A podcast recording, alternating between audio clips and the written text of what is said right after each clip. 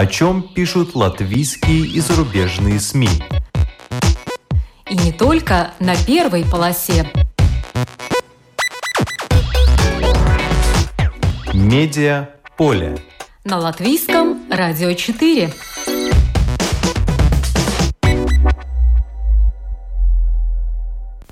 Здравствуйте! Вас приветствует Марина Ковалева. В эфире программа «Медиаполе». Ася Лацис – имя, к которому спустя несколько десятилетий вновь приковано внимание латвийских СМИ.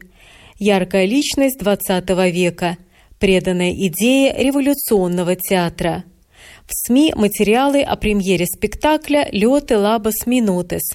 Он о взаимоотношениях латышского режиссера авангардного театра Аси Лацис и немецкого философа Вальтера Беньямина. А в журнале «Открытый город» статья «Любовь и драма. Аси Лацис». Автор статьи, журналист и краевед Наталья Кетнере, расскажет нам о судьбе этой неординарной женщины. Что произошло в латвийских СМИ, мимо чего нельзя пройти мимо? 5 ключевых событий назовет Мадара Фридрихсоне, автор одного из разделов Baltic Media Health Check 2020-21. Это обзор состояния медиа стран Балтии. Но в начале программы краткий обзор некоторых других публикаций. Правительство ФРГ осудило запрет на вещание, введенный Россией в отношении немецкой телерадиокомпании Deutsche Welle «Немецкая волна». Правительство ФРГ призвало российскую сторону не использовать проблемы с лицензией вещателя РТ для ограничения свободы прессы и свободы мнений. Жозеп Борель, верховный представитель ЕС по иностранным делам и политике безопасности, заявил о солидарности с Deutsche Welle и ее сотрудниками в России. Россия запретила вещание немецкой телерадиокомпании на своей территории. Также МИД России распорядился закрыть корпункт Deutsche Welle в Москве и лишить журналистов аккредитации. Таким образом, Россия отреагировала на запрет трансляции немецкоязычной телепрограммы ее государственного вещателя РТ, введенной немецкими органами регулирования СМИ. В качестве причины регуляторы указали на отсутствие лицензии на вещание в Германии. Канал РТД запустил свою программу на немецком языке в середине декабря по различным каналам распространения. В Германии для трансляции общенациональных телепрограмм необходима лицензия на вещание, передает «Немецкая волна». Министр юстиции Латвии Янис Борданс пригласил Deutsche Welle перенести свой корпункт из Москвы в Ригу, отметив, что Рига – ближайший к Москве город, откуда можно передавать новости из России, Беларуси и всего региона. Борданс отметил, что Рига также является Балтийским авиацентром. Здесь хорошо развита инфраструктура информационных технологий, и по индексу свободы прессы Латвия занимает одно из ведущих мест в мире, передает «Лето». Международная организация «Репортеры без границ» призвала Латвийское министерство юстиции отозвать поправки к уголовному закону, в которых идет речь о возможности лишения свободы на срок до 5 лет за распространение фейковых новостей. Организация в Твиттере написала, что бороться с лживой информацией необходимо, однако уголовная ответственность за распространение фейковых новостей – это несоразмерное наказание. В журнале «The Economist» опубликована заметка об издании книги историка Дэвида Хэнди «The BBC – A People's History» BBC – «История людей». Как отмечает издание, чтобы понять британцев, надо включить их СМИ. В книге рассказывается об истории вещательной корпорации, которая сейчас насчитывает 22 000 сотрудников, вещает на более чем 40 языках, имеет 8 национальных телеканалов, более 5 радиостанций и англоязычный новостной сайт, один из самых посещаемых в мире. В книге содержатся и страницы, рассказывающие о том, когда журналисты BBC стояли перед сложным выбором, например, во время Суэцкого кризиса или забастовки 1926 года, как BBC пришлось адаптироваться к новым условиям, когда стали уступать коммерческим телеканалам и пришлось делать больше популярных программ, как в эпоху Ютуба, приходится думать о балансе между информированием, образованием и развлечением аудитории.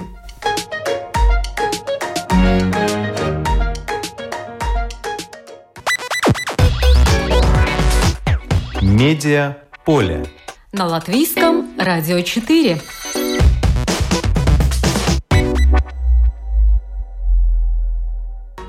Этой зимой в латвийском медиапространстве замелькало подзабытое имя.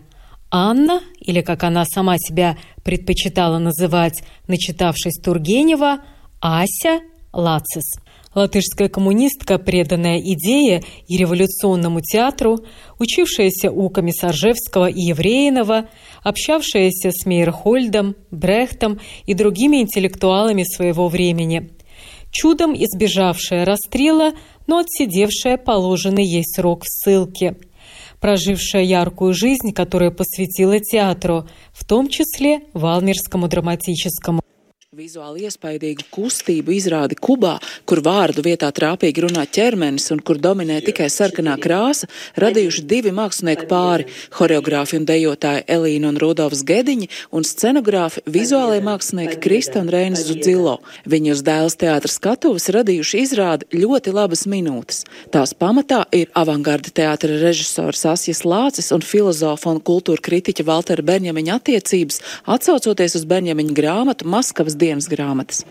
Это фрагмент телесюжета ЛТВ в новостях культуры от 2 февраля, где рассказывается, как вы слышали, о визуально впечатляющей пластической постановке в Кубе, где вместо слов метко говорит тело и где доминирует красный цвет. Эта постановка называется «Ļoti labas minūtes» – «Очень хорошие минуты». В ее основу легли взаимоотношения режиссера авангардного театра, уже упомянутой латышки Аси Лацис, и немца Вальтера Беньямина, философа и критика культуры, с отсылкой к его книге «Московский дневник». Впрочем, создатели спектакля отмечают, что он, по большому счету, имеет мало общего с реальными персонажами. Это прежде всего рассказ о любви, страсти, о взгляде на прекрасное.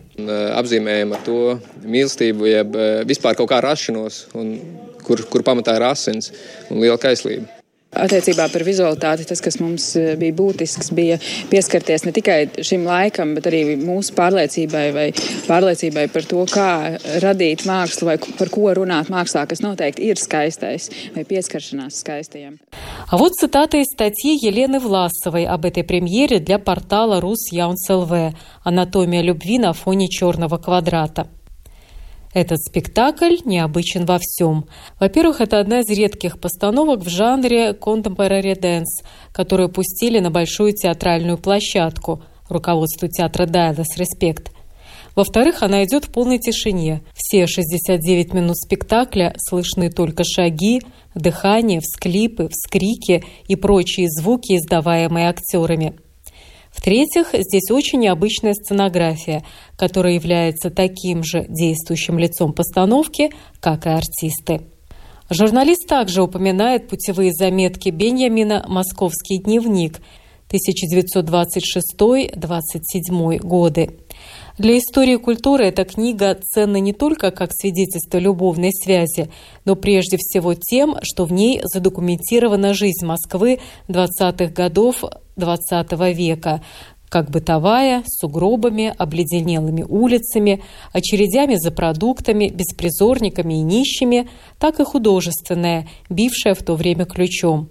В своем дневнике Беньямин описывает травлю Мейерхольда и раскол между левыми и правыми пролетарскими писателями.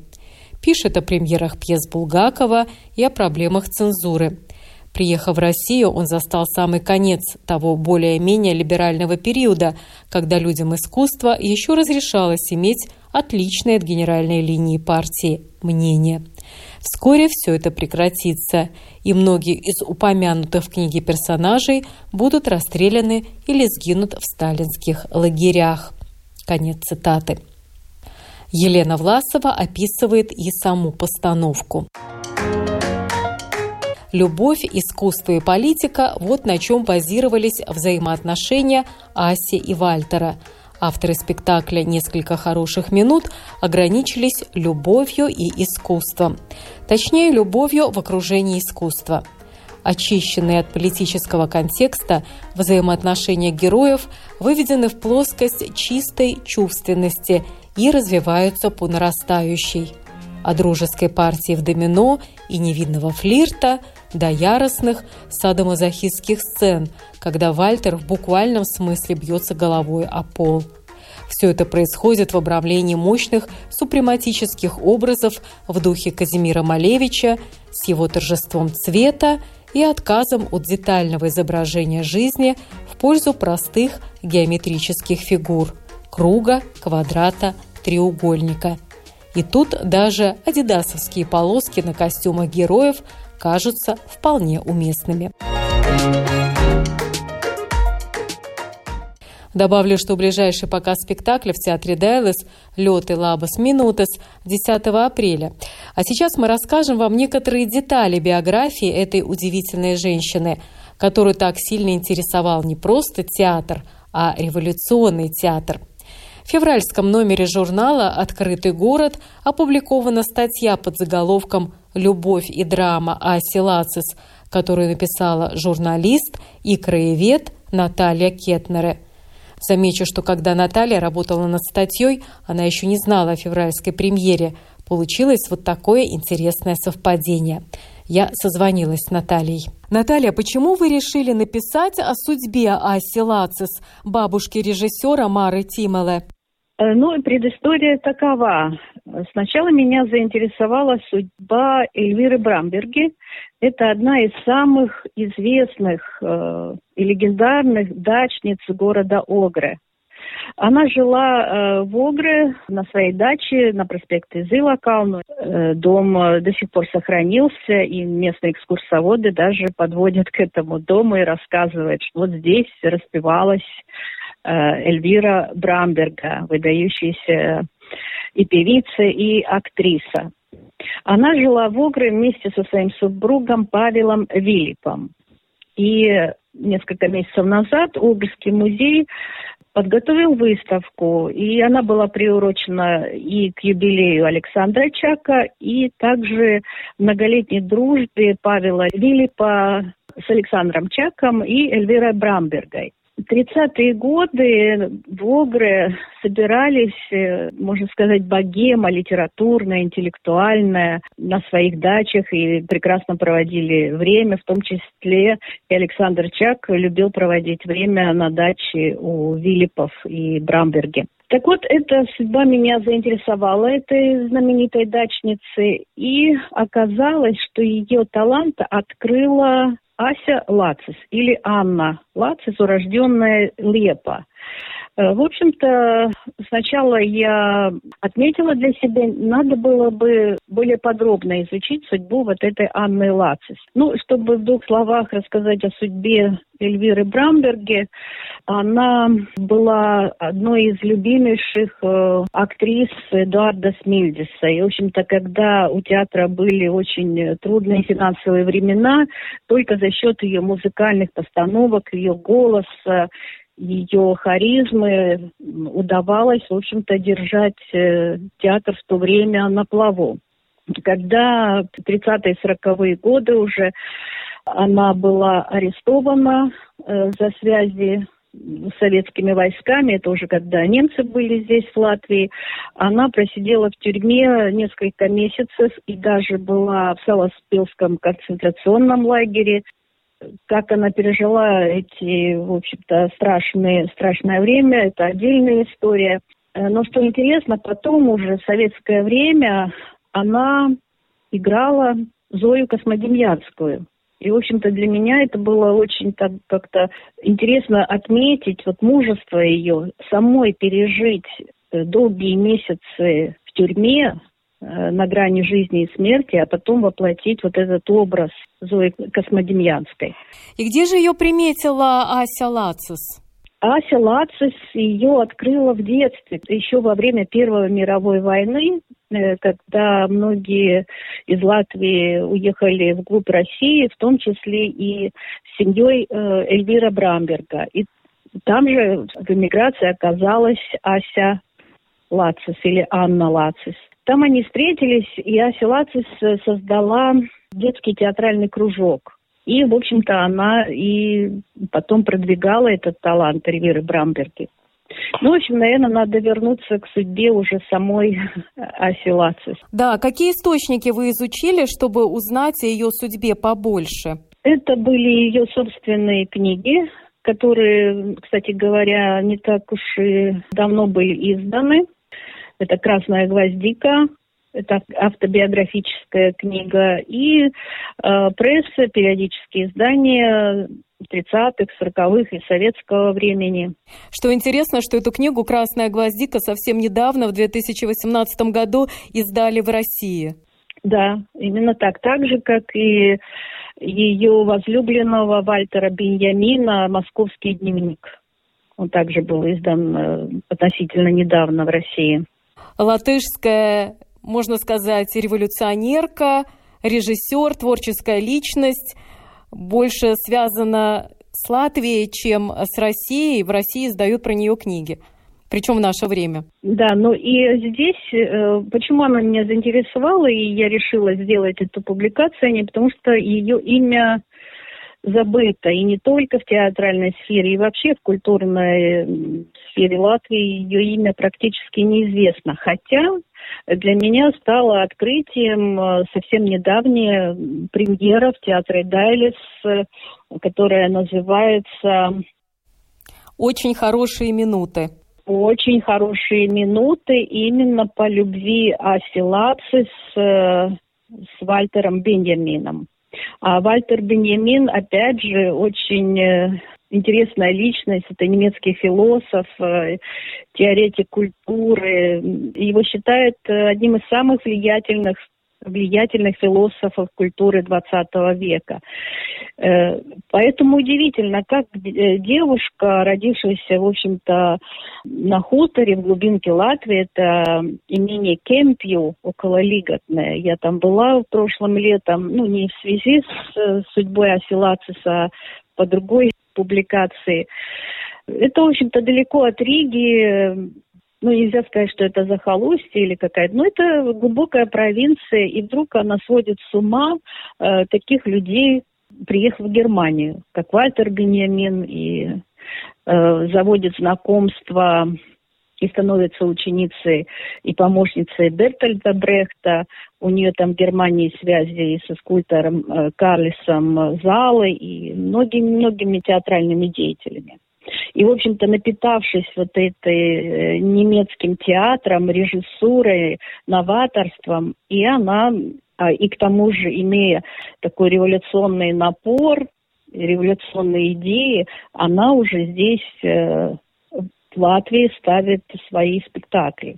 Расскажите, пожалуйста, что вам известно об одной из самых первых пролетарских пьес Латвии, которая непосредственно имеет отношение именно Ася Лацис? Ну, эта пьеса, она была первой и такой самой-самой масштабной, можно сказать. Летом 1920 года эта пьеса как бы захватила всю Ригу. То есть была огромная массовка.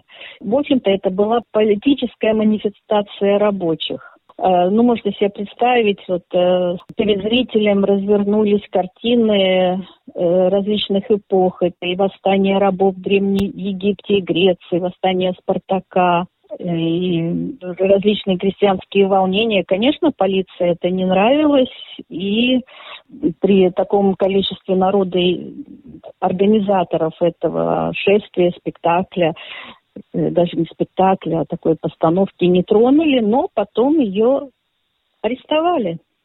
Ну да, сейчас это назвали бы перформансом, когда не на какой-то театральной сцене, а просто по улицам идет многочисленная толпа людей, одетых в самые разные костюмы, рабов, спартанцев, и все направляются в Саулес Дарс, и там начинается непосредственно представление, много полицейских, которые стоят, напряженно смотрят, что же сейчас произойдет, и не превратится ли это в театрализованное шествие, постановка в революционный бунт.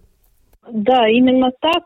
И, кстати говоря, в этом шествии принимала участие Эльвира Брамберга, и в журнале «Открытый город», где опубликована вот эта история, есть фотографии, где и Эльвира Брамберга, правда, нет там самой Аси Лацис, но там и Леон Пайгла, автор этой пьесы, и Линард Лайцен, известный писатель, и, опять же, возлюбленный Аси Лацис. Они вместе оказались в тюрьме после этой постановки. И, опять же, очень романтично и тайно они переписывались, составляли записки в тюремном туалете, обменивались любовными записками. И, кстати, Лайцен ей помогал, как себя держать на допросах, что говорить, как отвечать, чтобы выйти на свободу.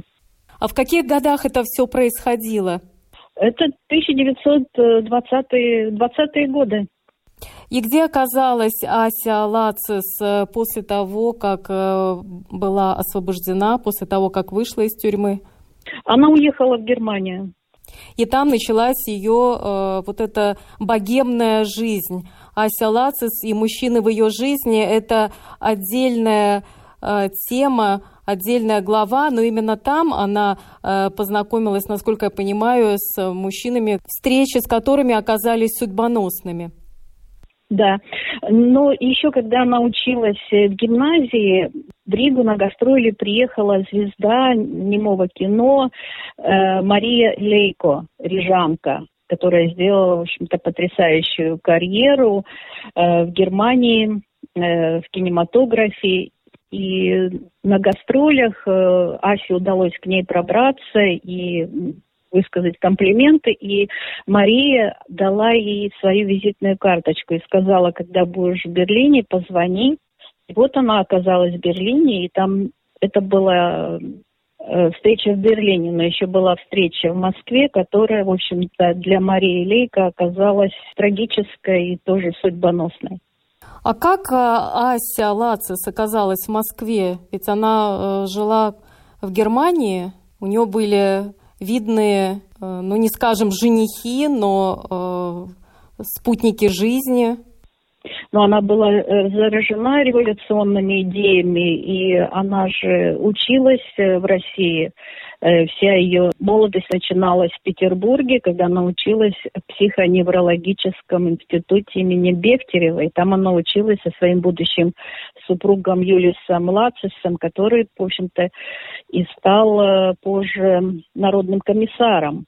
Но с Лацисом она быстро разошлась? Да, она разошлась, но Москва ее захватывала. Москва, Россия, Петербург, потому что революционные идеи. И здесь, когда она оказалась в Москве вместе с Вальтером Беньямином, философом, он приехал именно к ней, томимой, в общем-то, страстью и любовью к Асе Лацис. И 2 месяца провел в Москве, и потом уже появились его московские дневники. Достаточно интересные. Но если вернуться к спектаклю, в спектакле это 2 человека, мужчина, женщина, хотя в Москве это был любовный треугольник. В Москве их было 3. Ася Лацис, Вальтер Беньямин и ее будущий супруг, и на то время тоже возлюбленный Бернхард Райх, тоже театральный деятель и работник культуры. Имя Аси Анны Лацис тесно связано с театром студии «Скатуве». Расскажите, чем знаменит этот театр, созданный в Москве?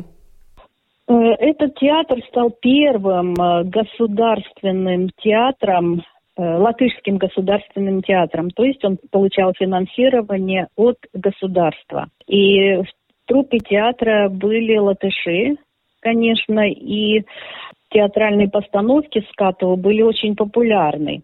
Ну, а местная латышская община просто труппу боготворила. И, кстати говоря, когда в 1932 году в Москве оказалась Мария Лейко, то Ася ее уговорила остаться в театре. Но у Марии не было выхода, потому что у нее В Грузии умерла во время родов дочь, на руках осталась маленькая внучка, и театр пообещал хорошие условия, она согласилась, но, к сожалению, тем самым подписала себе смертный приговор, потому что в 1937 году, когда начались сталинские репрессии и массовые аресты, и расстрелы, то все актеры и работники театра «Скатовы» были расстреляны. В феврале, кстати говоря, в феврале 1938 года. Все 32 человека, в том числе и Мария Лейко.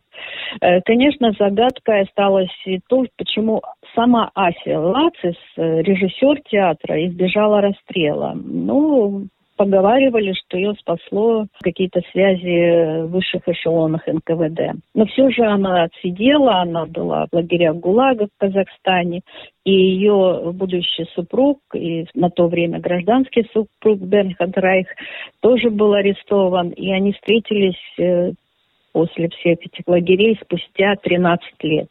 Ну, уже под конец жизни они поженились, и потом уже в советское время, 40-е, 50-е годы, они здесь трудились на театральной ниве в Латвии.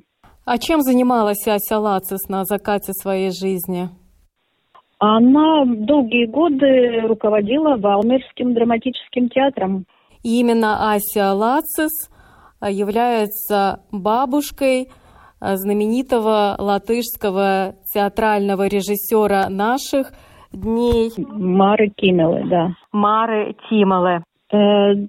Конечно, можно было бы поговорить с самой Марой, о знаменитой бабушке, но, судя по публикациям в прессе, из-за того, что Ася Лацис свой дом оставила, в общем-то, государству для творческого союза, отношения, в общем-то, испортились и с дочерью. Ну и поэтому вот эту семейную тему я решила, в общем-то, не развивать и как бы не трогать. Но все равно интересно, что именно в эти дни интерес к Асе, Анне Лацис вновь возник в Латвии. Появилась публикация в журнале «Открытый город». 1 февраля состоялась премьера балета, посвященная ее отношениям с немецким философом Вальтером Беньямином. В любом случае, это еще одна интересная страница латышской истории. Да, именно так. И не только открыты в этой публикации в «Открытом городе» новые, даже не новые имена, забытые имена, как и Ася Лацис, также Мария Лейко. Не отдельно можно, конечно, посвятить публикацию. Ну и Бернхард Райх, который тоже трудился здесь, в Латвии.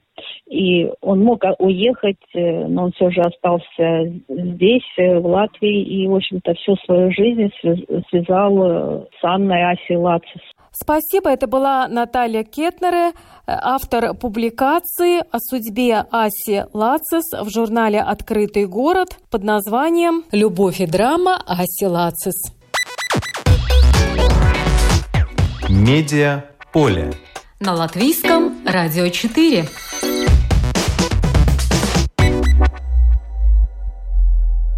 Латвийские медиа. Чем запомнился прошлый год? Обзор наиболее значимых событий в сфере медиа для обзора Baltic Media Health Check 2020-21 подготовила журналист Мадара Фридрихсоне. Я созвонилась с Мадарой, которая расскажет нам о ключевых событиях. Здравствуйте, Мадара. Привет, Марина. Согласно формату исследования, в каждой из трех стран Балтии надо было выделить всего 5 событий. Всего 5. По какому принципу вы отбирали события для этого раздела исследования? Ну, принцип в основном очень-очень такой простой.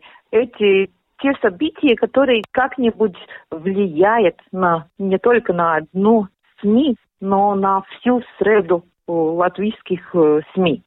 Но первое событие в вашем рейтинге – это решение Сейма в августе 2021 года завершить реструктуризацию органа, который надзирает за СМИ. Был создан совет по электронным общественным СМИ, и наши слушатели могут подумать, ну, подумаешь, еще одна бюрократическая структура, еще несколько человек будут получать хорошую зарплату в несколько тысяч. Зачем нужен вот этот новый орган? Ну, как бы мы все понимаем, что раньше этим модели, которые было, когда надзирателем и над общественными СМИ, и над коммерческими СМИ был Непл, так называемый, то в этой структуре вроде бы какой-то встроенный конфликт интересов, потому что одна из функций Непла все-таки развивать все медиа. Да, ну, все-таки есть конкуренция, и если они должны, с одной стороны, как бы заботиться о развитии коммерческих медиа, да, тогда уж общественные медиа, у которых все-таки есть какое-нибудь финансирование из государственного бюджета, ну, тут есть такой встроенный конфликт, да, который мы также и видели, когда были эти все дебаты насчет ухода общественных СМИ из рынка рекламы, да, и также насчет всяких, ну, во время ковида все-таки, ну, какие-то общественные фонды, какие-то еще финансирование из государства также предполагается для коммерческих СМИ, и все-таки этот конфликт, как встроенный конфликт интересов, как бы мешал, да. Ну, плюс второй такой аспект, все-таки Непл и создается политиками. Каждый член Непла все-таки должен пройти через Сейм. И это как бы делает такую ситуацию, что как бы рассматривая эти кандидатуры, каждая политическая партия в Сейме все-таки смотрит, как вот этот кандидат будет смотреть на нас, на наши интересы, на нашу идеологию, будет ли он ее продвигать, также и через общественные СМИ. У СЕПЛа, так называемого, все-таки принцип немножко другой. Тут один представитель вроде бы выбирает Минкап, второго представителя члена Совета выбирает Сейм, и третьего выбирает президент. Все-таки немножко другая модель. Но тоже выбирают на самом деле политические структуры. Президент страны, кабинет министров и Сейм. И имеют, конечно, слово не государственные организации, но они свою кандидатуру должны были выдвинуть совместно с кабинетом министров. Да, ну это так, но все-таки эта модель, по-моему, немножко меньше как бы располагает этих кандидатов, потом уже членов, к симпатиям или каким-то обязанностями реальными или такими в мышлении только, ну, перед политиками. А насколько много полномочий у новой организации СЕПЛ, Совета по электронным общественным СМИ, будет в разработке новой модели финансирования общественных СМИ? Но это уже зависит от них тоже. Потому что одно, что написано в законе, но в реализации закона в жизни, это уже другое.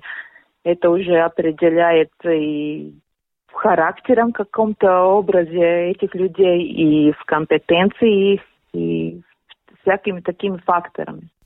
Но похоже, что глава СЭПЛ Янис Сикснес активно взялся за дело, и уже прошла информация о том, что он предлагает, чтобы общественные СМИ финансировали, именно выделяли часть процента от подоходного налога населения и часть акцизного налога, чтобы, наконец, финансирование достигло среднего по Европе. Это 0,16%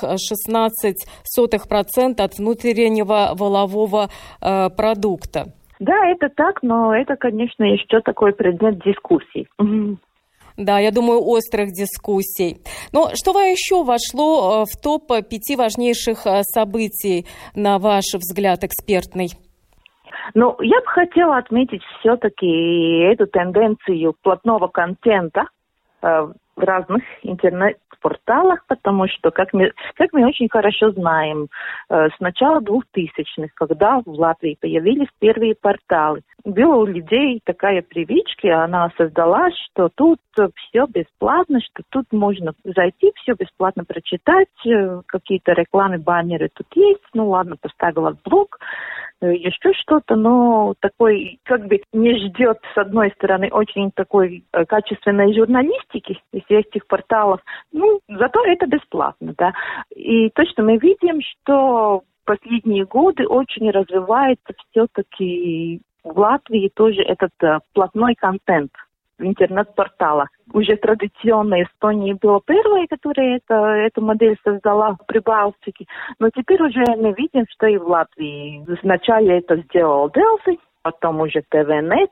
Также и наши совсем местные предприятия Санта, издательство Санта, которое издает журналы, уже обратилось к этому платному контенту, как одному источников доходов.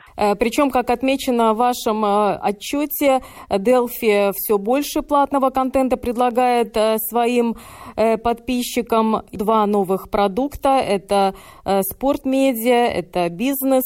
Информация Delphi Business тоже оказались платной. Да, портал, в котором в основном все-таки основная тема спорта, MVP, потом уже прошлой весной также и Delphi Business.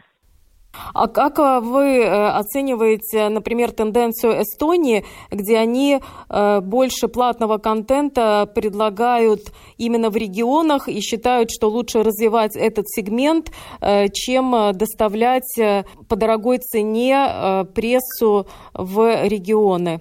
Ну, как мы очень хорошо знаем, и в Латвии СПАС получает субсидию для доставки прессы в регионах, да.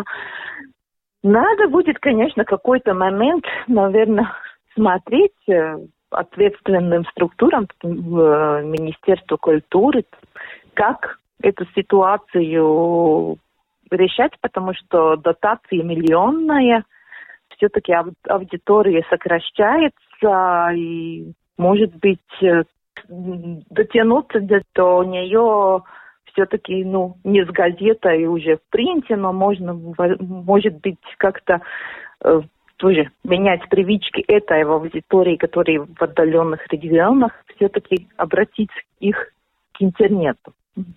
Но в вашем топе 5 важнейших событий в сфере медиа за 2020-2021 год расширение платного контента интернет-порталов стоит на третьем месте. Второе место – запуск в сентябре мультимедийной платформы на русском языке. Мы знаем, что это делается на базе портала «Рус.ЛСМ.ЛВ». Почему это такое важное событие, на ваш взгляд, что вы поместили его на второе место? Ну, во-первых, это, я бы сказала, довольно огромные инвестиции в русскоязычной платформе. Таких мы давно не видели, если вообще когда-нибудь видели. Во-вторых, в каком-то смысле это как бы агрегатор, потому что тут есть и новости, и этот видеоконтент, вроде бы телевизионный контент, и контент радио, Латвии с Радио 4 и также русскоязычная редакция ЛСМ. Это, по-моему, ну, все-таки важно, что какие-то инвестиции наконец-то в этом сегменте такие, ну, довольно серьезные, кто вложил, что государство или, ну, СМИ, общественные СМИ на это решили, да. Конечно, есть вторая эта сторона медали, что русскоязычные программы, которые созданы в Латвии, практически уже исчезли из линейного вещания. И не очень-то ясно, чего будет употреблять эта аудитория, которая все-таки предпочитает линейное вещание. Конечно, есть большая цель, чтобы платформа мультимедийная на базе РусЛСМ.ЛВ собрала аудиторию 390 тысяч человек. Но посмотрим, насколько это реально, потому что, конечно, люди привыкли к телевизионным новостям, к телевизионным программам и хотели бы, чтобы был отдельный канал на русском языке, канал общественных СМИ, как это есть, например, в Эстонии, потому что, как вы сами сказали, это то, что сейчас на РУСЛСМЛВ, это агрегатор, это сборная солянка разного содержания, но, конечно, со временем будет единый стиль, выровняется и по форме, но, конечно, вопрос отдельного телеканала еще открыт. И посмотрим, как это будет развиваться дальше. И, конечно, в вашем рейтинге событий не обошлось без закрытия ПБК. Вот об этом несколько слов. Ну, случилось то, что случилось. Да, это уже было в 2020 году. Как мы знаем, причина была не программа как такова, но нарушение, в том числе и санкционного режима, да, была эта попытка как бы создать какую-то новую программу, которую так и не создали, да, только была такая концепция представлена новым, не знаю, директор или как эта должность ее называлась, Жакла Национовска. Но все-таки, этого шанса создать эту программу, показать, на что они способны, вообще-то не было, да, потому что мы не можем сказать, большая это потеря или не очень-то. Жаклина Циновска старалась, во всяком случае, вывести этот канал на новый уровень. И сделать его более латвийским, я бы так сказала, более приближенным к нашим реалиям. Поэтому здесь возникает вопрос, вот это решение о закрытии ПБК, это больше политическое решение или действительно нарушение условий лицензии было настолько грубым, что телеканал надо было закрыть? Это уже знают только те люди, которые это решение приняли, да. Мы можем только так судить, что тут, может быть, есть какой-то политический такой компонент все-таки в этом. А в чем было нарушение условий лицензии? Может быть, вам известно? Тут ряд вообще-то до нарушений найдено, да, так же, как и если будете спрашивать насчет лицензии «Радио Пик», да, раньше очень-то популярного, в последние годы уже не очень, да, все-таки, как мы понимаем, электронные СМИ в своем этом повседневной работе очень может случиться, что допускает всякое, особенно если старается такую позицию занять, что мы очень такие резкие оппоненты и так далее, да.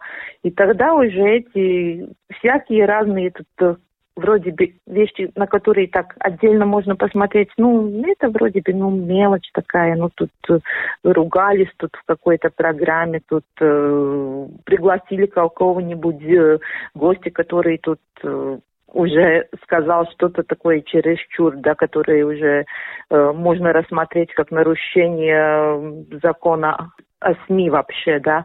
Но когда это вот накапливается такая критическая масса, тогда, вроде бы тоже нельзя сказать, что Непл может это вообще игнорировать. Да, потому что «Радио Пик» уже обвинили в действительно серьезном нарушении, усмотрели призыв к войне или военному конфликту. Это уже серьезно. Хотя с ПБК, по-моему, там главная причина была, что они не обеспечивали, как это требует лицензия, чтобы больше половины программы, 51% содержания, был все-таки из европейских источников, из европейского информационного пространства. Но это в случае каждого СМИ этот, как бы сказать, состав преступления будет разным, да. Так страшно звучит состав преступлений, но все-таки сомнений нет, что нарушения были, да. Как можно на это смотреть? Можно посмотреть по одному, можно по-другому, да. Можно позволить, чтобы они тут накапливались, и был такой уже, что очень логичный такой получается решение: закрываем, отбираем лицензию, да, тогда уже можно идти, конечно, в суд, судиться, и пусть суд решает, мы все-таки в правовом государстве живем. И еще одно событие, которое вы поместили на 4-е место, это агрессия в отношении журналистов, особенно во время эпохи пандемии. Почему вы сочли важным включить это в этот топ событий? Ну, это тоже такая тенденция, которой нельзя сказать, что только наша местная латвийская тенденция, да, как мы знаем. С одной стороны, это, конечно, можно рассмотреть какой-то побочный эффект пандемии, но я бы не хотела со всем этим согласиться. И скажу почему. Как мы помним, например, 2016 год вообще никакой пандемии никто даже кошмарах не видел, да.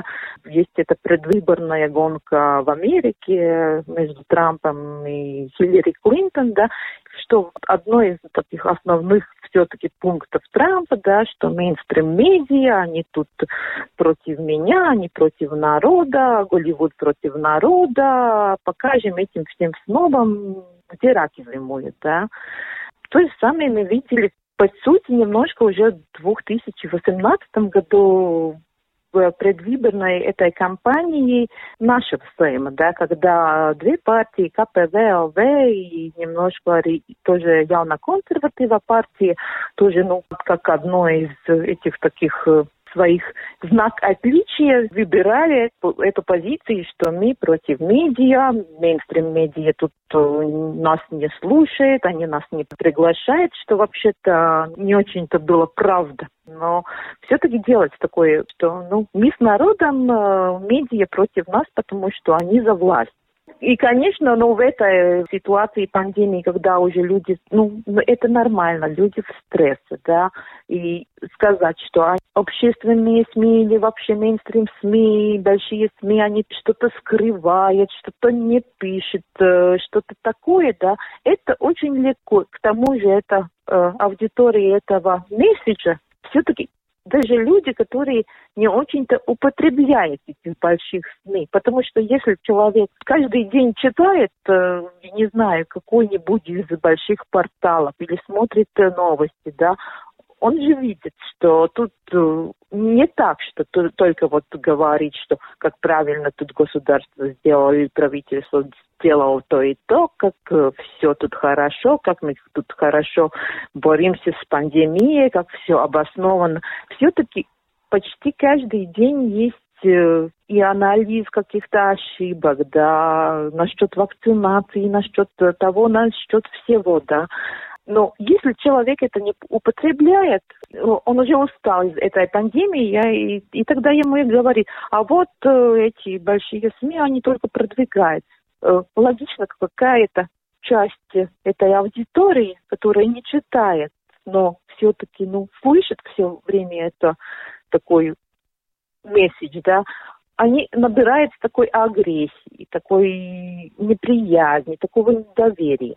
И это недоверие, агрессия, недовольность, она все-таки приобретает такие уже неприятные формы, когда вот человек какой-то переходит либо к грубостям, которые он начинает тут писать, ссылать каким-то журналистам или да, тут какими-то вербальными такими уже нападками или даже чему-то хуже, да.